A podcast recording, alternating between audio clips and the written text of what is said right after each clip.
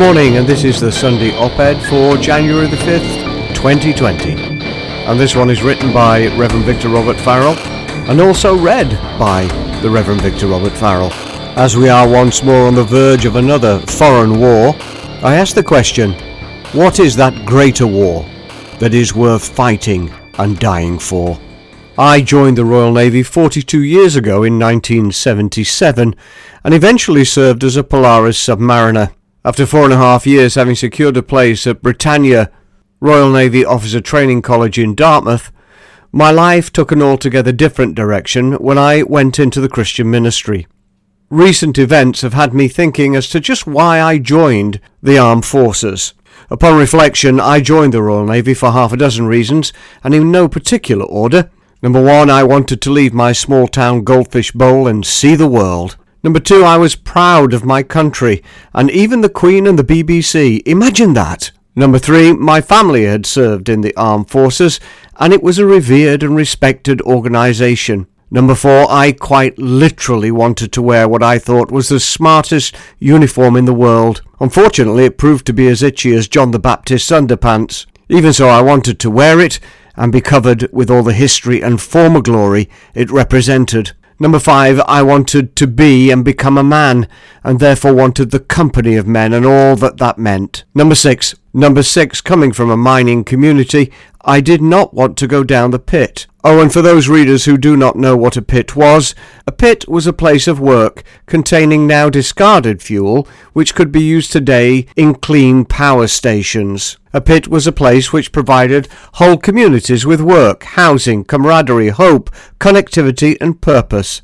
A pit was a place of work which, when destroyed by Tarzan and the woman with the iron handbag, devastated communities, dismantled local cohesion and connectivity, and replaced them with hate, hopelessness, drugs, and rising young male suicide. After a couple of generations, some of these communities have yet to recover. Anyways, I did not want to go down the pit, so I joined the Royal Navy towards the end of the Cold War and was greeted by a foul-mouthed and hairy-faced parade ground instructor who screamed in my face, nose to nose, "I'm your mother now, lad," for which I was thankful as mine had recently died an agonising death by lung cancer. 40 fags a day will do that to you, mind you. That was a long time ago. So why do people now want to join the armed forces of today?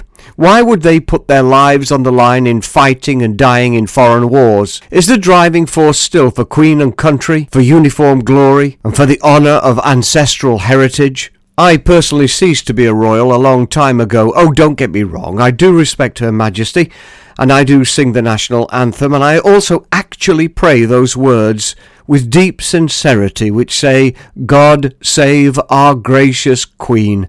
Amen, and let it be so. But over the years, the House of Windsor has turned me into an ardent Christian Republican. Indeed, I would also abolish the unelected House of Lords and create a new and elected House. I would dismantle the Crown Office and all the royal networks, including Lord Lieutenants. And of course I would follow an elected presidential system. For sure, the Puritans missed an opportunity, but that's another story.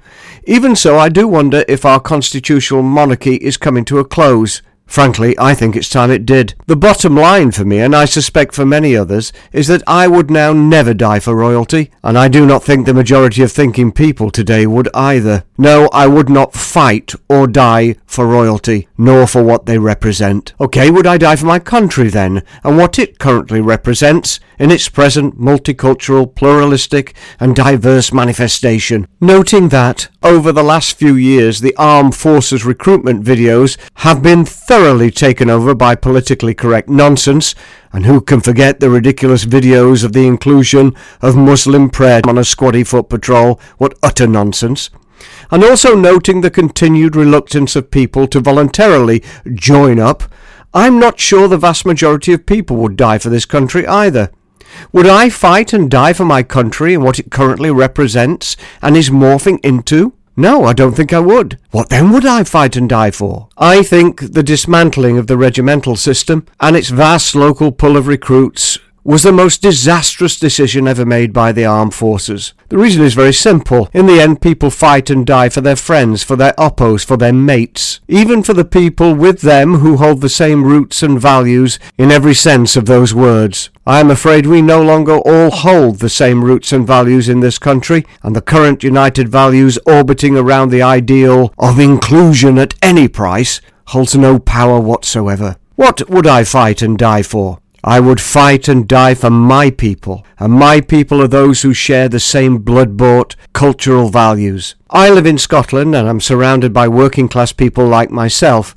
We are proud of our regimental heritage, and I know many older people who have served in these ancient regiments. But where are now Cameronians, the Gordon Highlanders, the Black Watch? I tell you where they are. They are long since bundled together into a combined Scottish regiment bolstered by fighters from abroad. The old regiments are gone. However, the patriotic pride connected to them is not. There you go, I used the P word, didn't I? Patriotism. I consider myself a patriot. However, I will not fight nor die for any earthly king, nor for a country that hates the Lord Jesus Christ, my heavenly king. And so for me the fighting applications of being a patriot lies neither in the present manifestations of my country nor its projected future. No, my patriotism lies in the embers of the past, and I wonder if a powerful patriotism is to once more begin to flourish in these islands, then society and culture must now reach into the Christian past of these lands, for the present offers nothing to fight and die for. My personal fear, however,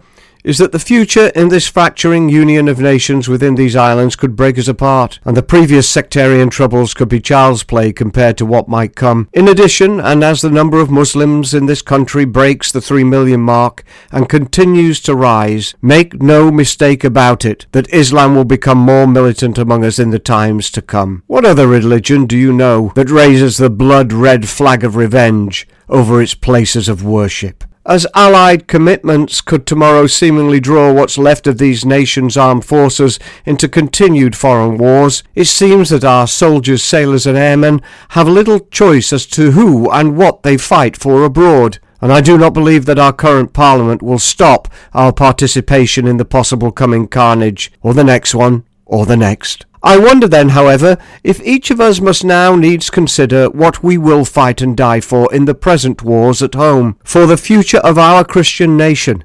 Its culture and its values are being trampled underfoot, and our inheritance along with it all. This is the greater war, and we must use all democratic and peaceful means to engage in it, whilst these means remain open to us. This op-ed, of course, written and read by myself, the Reverend Victor Robert Farrell, is my personal take on our present situation, and the editorial team of The Way neither commends nor condones what I have written or said.